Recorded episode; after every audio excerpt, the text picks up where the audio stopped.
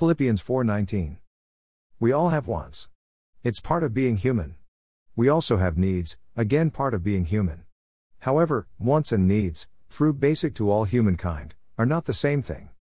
In this verse, Paul tells us that God will provide for all our needs. He says, noting about our wants. We often confuse the two, at times melding them together, thinking, if I want something, it is because I need it. There are times when that may be true, but those times are extremely rare.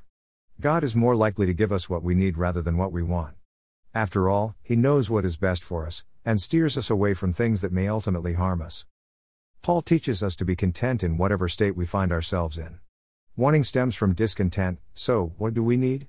Shelter and food, income to pay our bills and fulfill our familial responsibilities. Beyond that, everything else is a want. There is nothing wrong with wanting to improve one's station in life, yet we must temper that desire with the understanding that God has us exactly where He wants us, for this moment in time. What we need is a way to restore a broken relationship with God, Jesus Christ fills that need.